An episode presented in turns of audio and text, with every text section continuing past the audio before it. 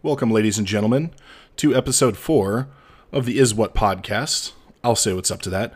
My name is Michael Graham, and I'm going to be your host for this episode. As mentioned, episode four of the Is What Podcast. Um, before we get things kicked off, I would like to invite all of you to come and check me out on Instagram and Twitter at Is What Podcast. You can follow my page on Facebook, facebook.com slash Is What Podcast. You can go anchor.fm slash Is What. That's I S W T T. Uh, with that, you can listen to all of my recordings. You can listen to this anywhere major podcasts are uh, put out on all of your devices, iPhone, iPad, Android, computer. If you go to anchor.fm slash Is What, I am trying to save up for a new mixing setup so I can get multiple microphones. I can really increase the audio quality of every episode. I want to have another microphone, maybe two, three more, so I can start having some fun and exciting guests on.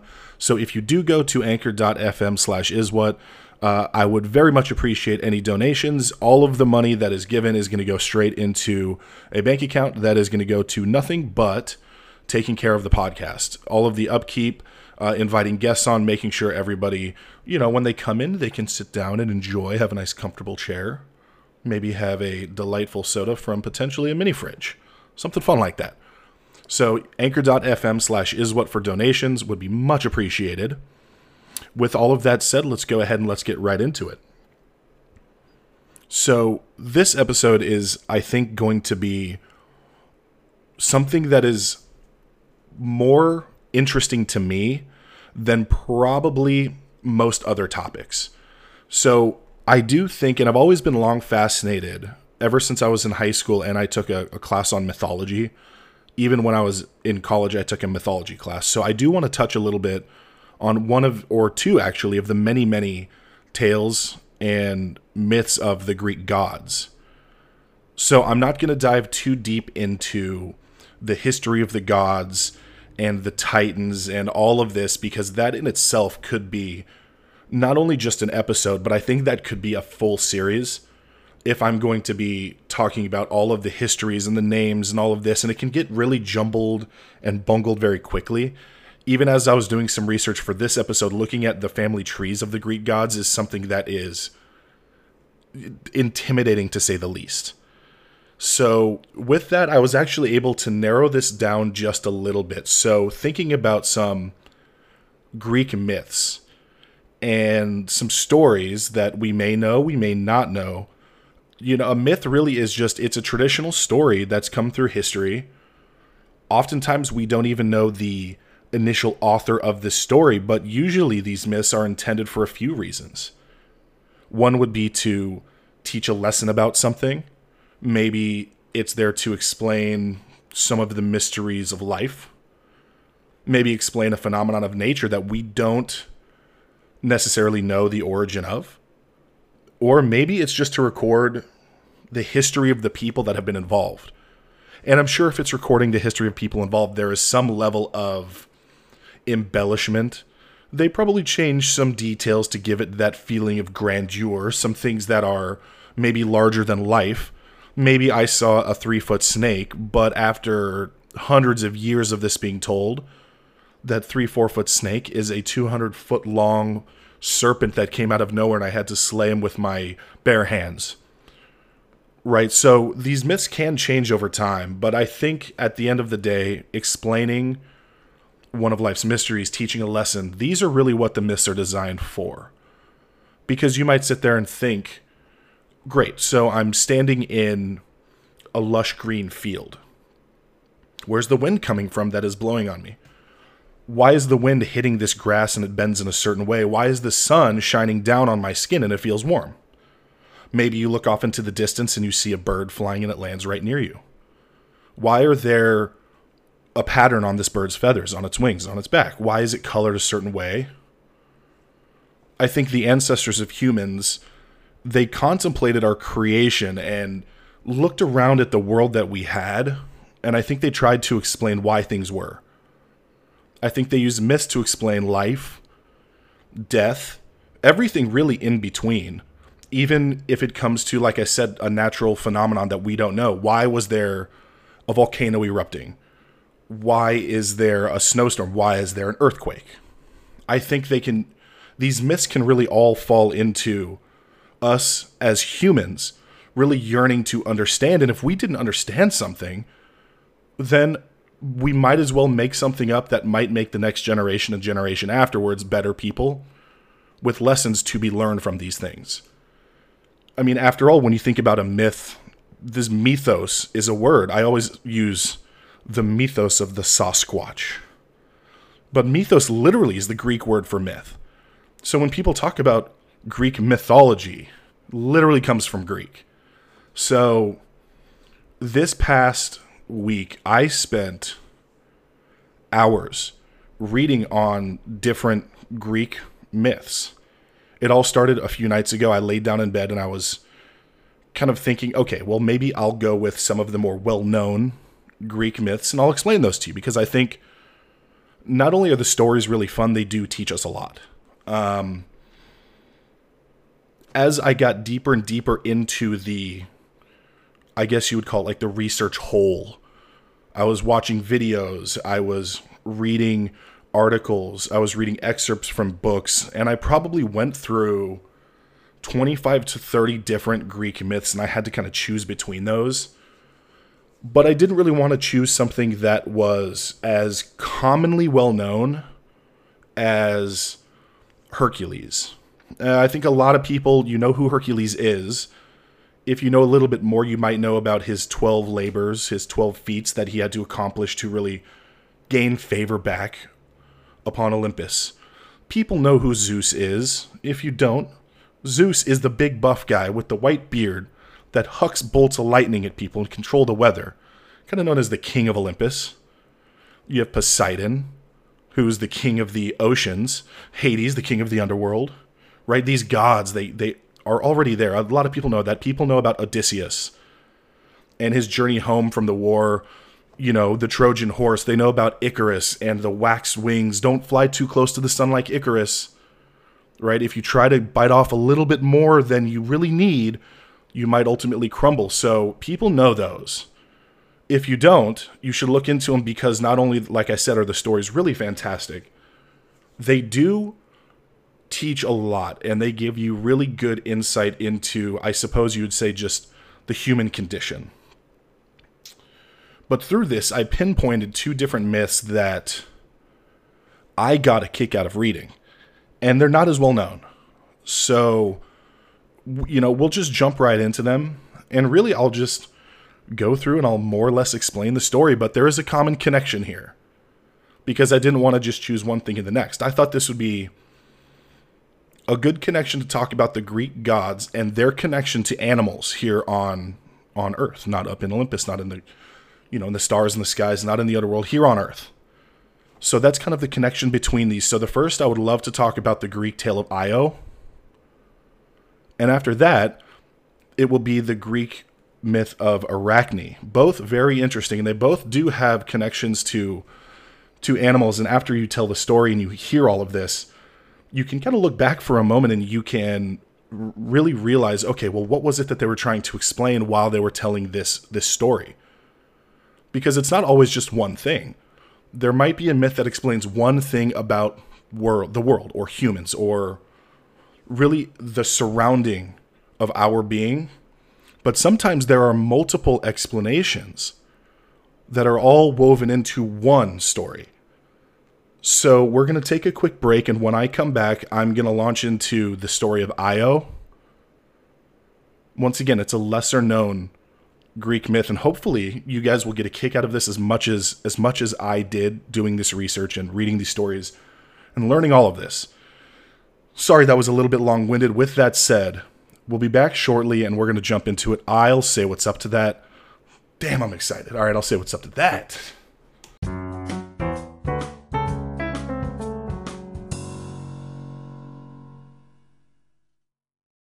Welcome back.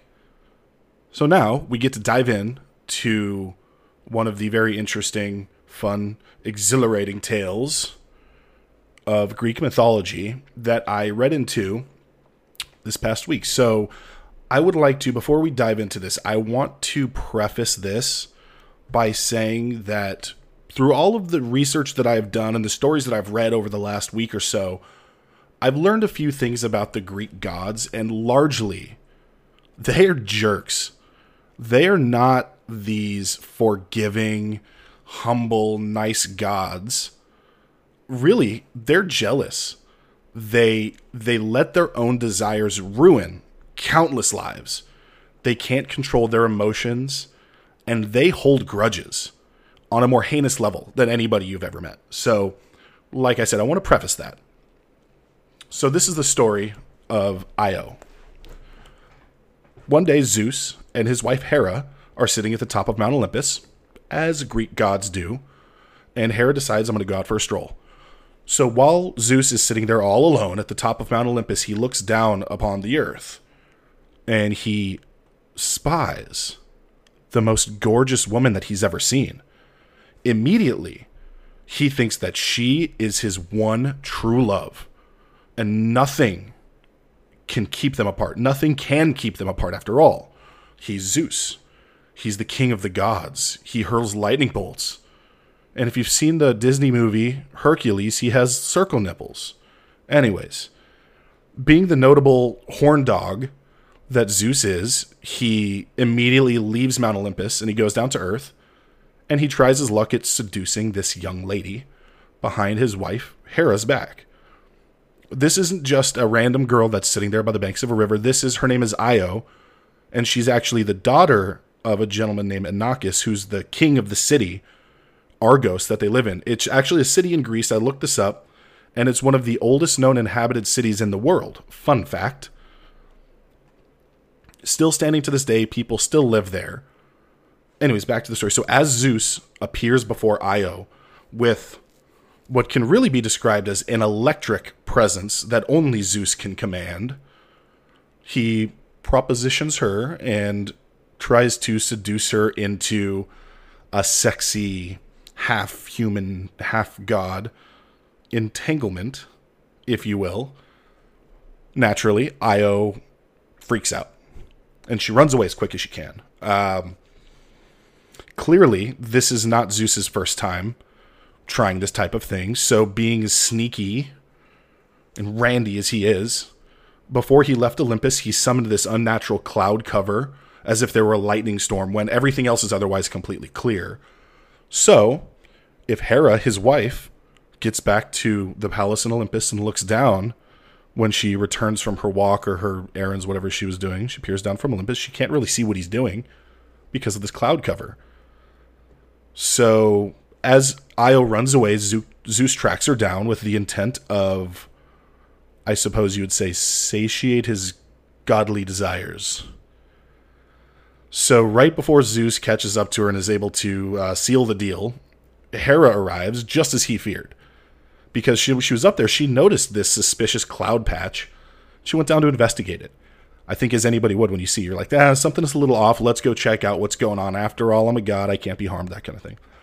So in an attempt to cover his tracks, the tracks of this extramarital affair, and throw Hera off of the the trail of what he's doing, he turns Io into a cow. But, I mean, after all, who who would want to get frisky with a cow? Not Zeus. Certainly not Zeus. He's the king of the gods. Why a cow? When he has a perfectly good wife at home. But when he turned Io into the cow, it wasn't just an ordinary cow. The cow was still as beautiful and stunning as Io herself was when she was a human. So Hera comes down and she sees Zeus under this formation of clouds with really this beautiful cow. But she's not really fooled. And in seeing this, Hera insists Zeus gives her the cow as a gift so she can keep the cow forever. And Zeus realizes very quickly, well, if I say no to something as simple as giving a cow as a gift to my wife, something is going to be oddly suspicious. So with that said, he clearly puts his well-being over the well-being of Io. But remember, this is his one true love. Uh, with that, like I said in the very beginning, these guys are jerks, and they're really, they aim to put themselves first, and this shows just a portion of it. They're very human, but I think their emotions run higher than humans emotions tend to. So Hera does take the cow Io to her pastures, and she wants to place a watch on on this cow. So it's this cow is going to be under a twenty-four hour guard, and the guard is known as Argus, not to be confused with Argos, which is the city that Io's father is the king of. A lot of these names are very similar. But Argus is this creature that has a hundred eyes all over his body, on his arms, on his legs, back, shoulders, head, face, everywhere, and is, is ever watchful, because Argus never needs to sleep with all eyes at once. He can close two eyes, three eyes, four eyes, while keeping the other eyes awake to be, like I said, ever watching, ever vigilant, keeping watch over the beautiful cow that is Io. So even when Argus goes to sleep, the rest of the eyes are still awake watching. And even though Io is well cared for, I mean, come on, it must be a terrible existence to be a cow grazing around, sleeping in the dirt. When y- you were a human, your father was the king of the city. You slept in, you know, on gold sheets. You had people feeding you grapes at any given point. Everything was at your fingertips, but now you're a cow. Even though the cow is well cared for, it's not the same, not quite the same. So, you know, with that said, Zeus is seeing what's going on, and slowly but surely, this guilt is creeping, creeping at him and eating at him.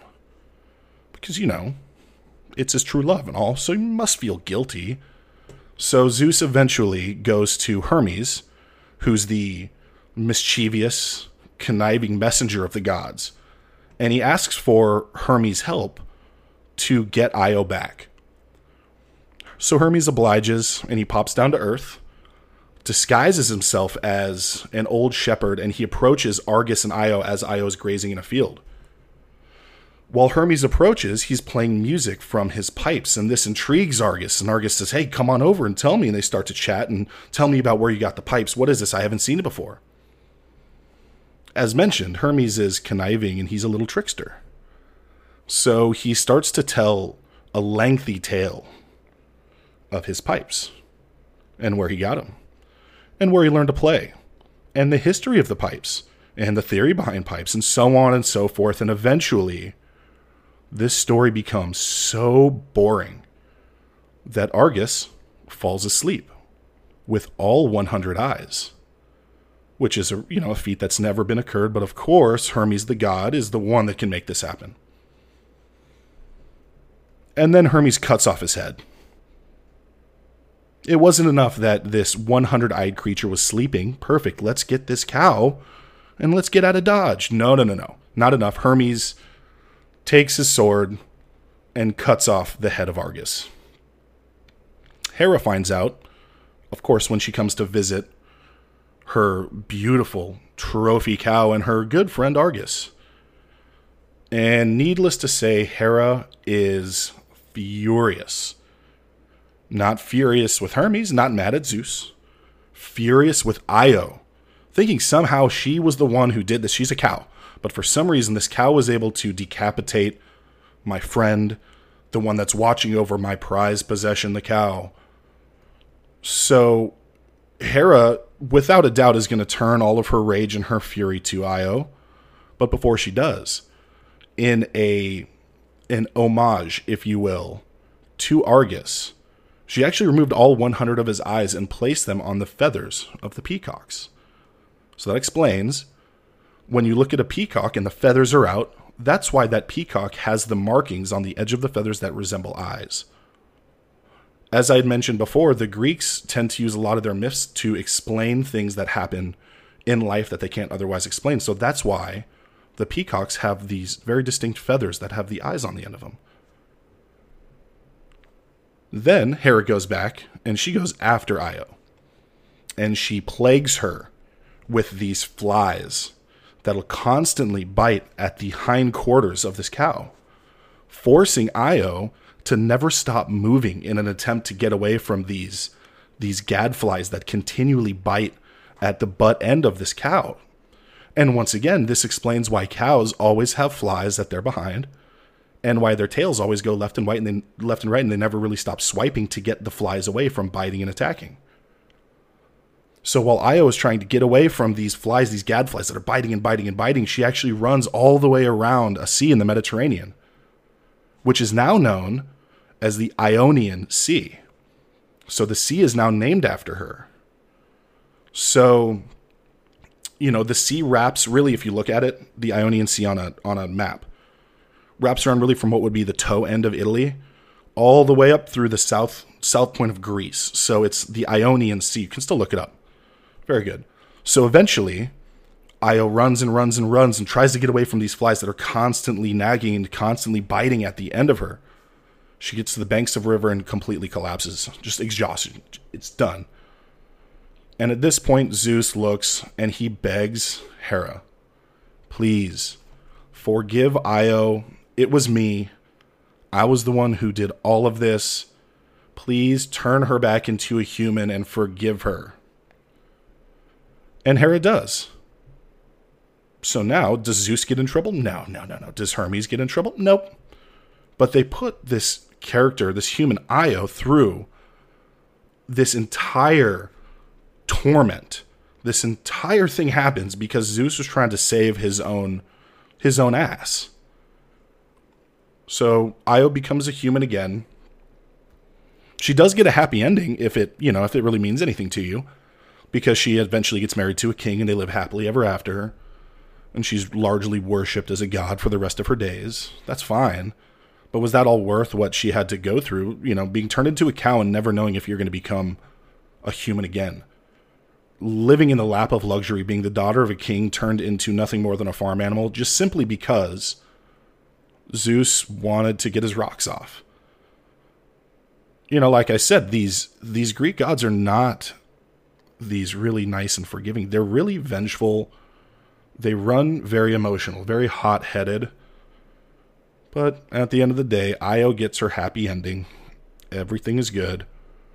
But you see how in in that story of Io, it explained a few things. Why do they call it the Ionian Sea?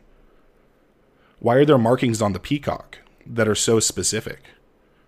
Why do the cows constantly left and right with their tail to try to get those flies away? Why are there flies there in the first place? Very interesting story. I'll say what's up to that. When we come back, there's going to be one more.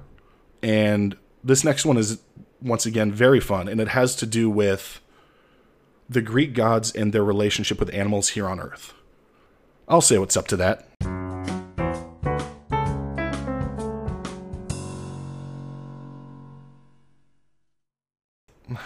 Sensational. So now, welcome back. And we were able to, a few moments ago, over the story of Io and explaining how, and really showing how the Greeks used these various myths to tell about the world around them. This next upcoming story is no different in that sense. So I will now explain and tell you the story of Arachne. So one thing to, I suppose, preface this with, seeing as the Greek gods aren't the most forgiving individuals, uh, talking bad about them usually leads nowhere good, nowhere fast. So this is the story of Arachne. And Arachne is, she's a woman that lives in Greece, very simple woman. She's not exceptionally rich. She's not overly beautiful. She doesn't have any powers. She isn't half god. She's just the daughter of a shepherd, plain and simple. Except for the fact that Arachne can weave these tapestries better than anyone that has ever walked the earth. So she's known from all corners of Greece as the one you go to if you have the coin and you want a gorgeous woven tapestry to put on your wall. People would travel for days, weeks to meet her and purchase the tapestries that she would weave. So slowly but surely, she starts to realize that her fame for this skill is growing. Her name is getting out there more and more. And because of that, she starts to develop a sense of pride. And one day, while standing in the market, she claims to everyone standing there that she can weave tapestries better than anyone, gods included. And she decided in the moment to call out the goddess Athena. So Athena, the goddess of wisdom, the goddess of war, probably not the best goddess to go after, or god, I suppose none of them are, but for some reason, let's go after the goddess of war and call her out by name. Genius. And considering the gods, these Greek gods presumably gave Arachne her gift of weaving these magnificent works in the first place. It's not a good plan to throw that back in the faces of these gods, these deities. So Athena overhears what Arachne is saying in the market, and she heads down to Earth, and she, you know, gets her mortal disguise and becomes an old woman, and she kind of walks up with her little cane, and she suggests to Arachne that boasting to be better than Athena is a quick path to a miserable existence, or even an, a miserable end, and she should dial it way back, way, way back. So Arachne turns to this little, meager old lady with the cane. She's old. And Arachne laughs us off and says, well, you know, if, a, if Athena wants to stop me, she should come down here and she should make me. It's a bad look. Probably don't ever, ever, ever do that to a Greek god, or goddess in this case.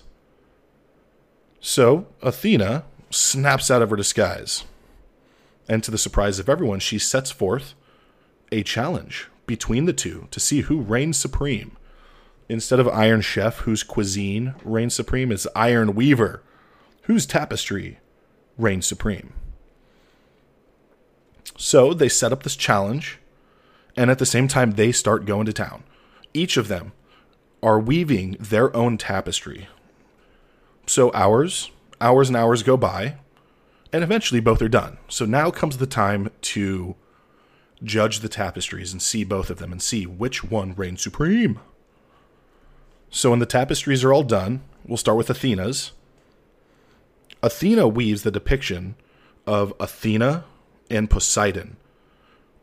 In another tale, when they were competing of who would be the patron god of the city of Athens. And in this competition, Poseidon granted the city of Athens with a clean, ever-running spring of water. But then Athena goes and she actually created and granted the city of Athens the very first olive tree to resemble peace, prosperity, longevity. So based on the fact that the city is named Athens, I think we can guess who won. So on Athena's tapestry, in each of the four corners, there's a visual representation of different times in history that humans sassed the gods and claimed superiority over the gods in one way or the other. And it also gave the visual representation of how that did not work out in the humans' favor, in the slightest.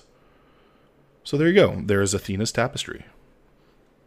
When Arachne finishes, this is a gorgeous, colorful, masterfully woven tapestry that is a collage of different times that Zeus or Poseidon used their status as a Greek god to find a human woman and have sex with her and fornicate with these human women. Not the best situ- situational awareness from Arachne. And I think this is the second or third time this has happened. Uh, Athena didn't find it entertaining, as after all, that's her uncle and her father being insulted on this tapestry, no matter how gorgeous it is. Still insulting. It's not just insulting because it was her father and her uncle, and she's more or less talking, you know, negatively of the gods. It also is insulting to Athena because Arachne's work was far more skilled and breathtaking than her own. So Athena's response to seeing this, once again, masterfully woven tapestry, it's the same as everybody's would be. She loses her damn mind and she destroys the tapestry right then and there, and she rips it to shreds. And when she's done ripping it to shreds, she commences to thoroughly, physically beat Arachne down right there in the square in front of everybody. So Arachne, you know, once she recovers, she doesn't take the criticism of this work too well. And she realizes at this point she's disgraced. No one would ever buy her work again because she, you know, faced off head to head with one of the gods and goddesses of the Greek myths. No one's probably going to want to marry her because who knows if they're going to hold one of those legendary Greek god and goddess grudges. So she decides the only thing to do at this point is to kill herself. So she goes and she decides, at this point, I'm going to go into the woods, hang myself, leave this world forever because I'm disgraced. But Athena, you know, Athena wanted to prove the point, and she wanted to provide a beating, I suppose, whether it be beating her in this tapestry weaving or physically beating her down. She didn't want Arachne to kill herself. So Athena came to the common conclusion. It was kind of right down the middle. If Arachne wanted to hang, then let her do it. But let's let her live as well. So then Athena doused Arachne with what was, it's the juice of a herb, an herb called Hecate's herb. I think I said that right, Hecate's herb. So this acted as a poison, causing Arachne's hair to fall out, her ears and her nose fall off immediately. And where her hair once was grew this really thick black hair. And before, where she had two arms and two legs, she's now starting to sprout four additional limbs to make eight in total. And then her belly started growing a little bit more bulbous, and a single piece of thread that would never cease to come out, no matter how much she pulled at it, started to emerge. So now Arachne was transformed into the world's first spider. But the details of the transformation can be a little bit sketchy, depending on where you're reading it, what version of this myth, I suppose. Some of them say she turned into a full spider, and that was the world's first spider. Some say it was, you know, Arachne was half human, half spider, and her family lineage was cursed from then on that her offspring would actually be the first full, full-blown spiders. So that is another story and tale myth of why spiders weave webs. And that's why we refer to spiders as arachnids. If you're scared of spiders, it's said you have arachnophobia, just like the hit movie with Jeff Daniels and John Goodman. But again, that's how Greeks use these myths to explain the world around them. This explains a couple things. It explains why Greece has an abundance of olive trees. But spiders, not only why they exist, but also why they spin these intricate webs. And it also, I, th- I think it serves as a warning to everyone in ancient Greece. Do not challenge the might of the gods. It doesn't work out well. If you're saying bad things and people suggest you don't, maybe listen just a little bit.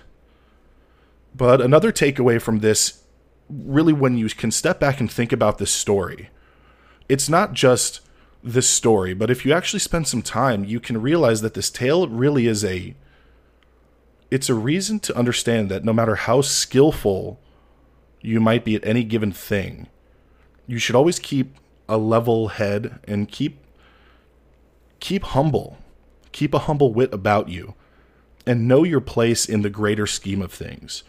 No one is greater than the rest of the world in any one thing. There's always something, someone that is going to come along and either be better than you, change the way you view things. And ego can be a very dangerous thing. Just ask that spider on your shoulder.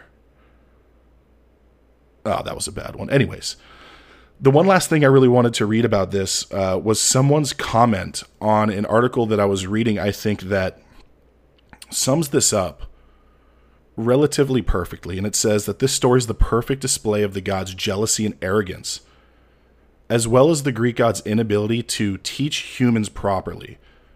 Instead of humbling humans with thought or reason, the gods tend to get very offended and hostile to these relatively foolish people. In the story, Athena didn't realize and even think to go down and ask Arachne, well, why, why do you think your work is better than that of the gods? Instead, Athena just showed up and, as I mentioned before, pops off, gets overly emotional, and immediately goes into full rage mode and says, "Hey, I'm challenging you." Incredibly petty. So that's the story of Arachne, and that is the Greeks' reason why we have olive trees and spiders. It was a great story. I thought it was a really good time. I had a great time doing this research this week. Uh, it's the end of the episode. If you've made it this far, thank you very much. And once again, I'm going to throw out the invitation. Please follow me on Instagram, Is What Podcast, I S W U T T Podcast. Same on Twitter, facebook.com slash Is What Podcast, anchor.fm slash Is What. If you like my work and you want to keep it going, donations are always accepted. Trying to build a better studio to provide better content for you moving into the future. I'm not taking a salary off of this. This is strictly going to be my passion project, and I want you to have the best possible content moving forward. So thank you for joining me and listening on this one. I'll say what's up to that.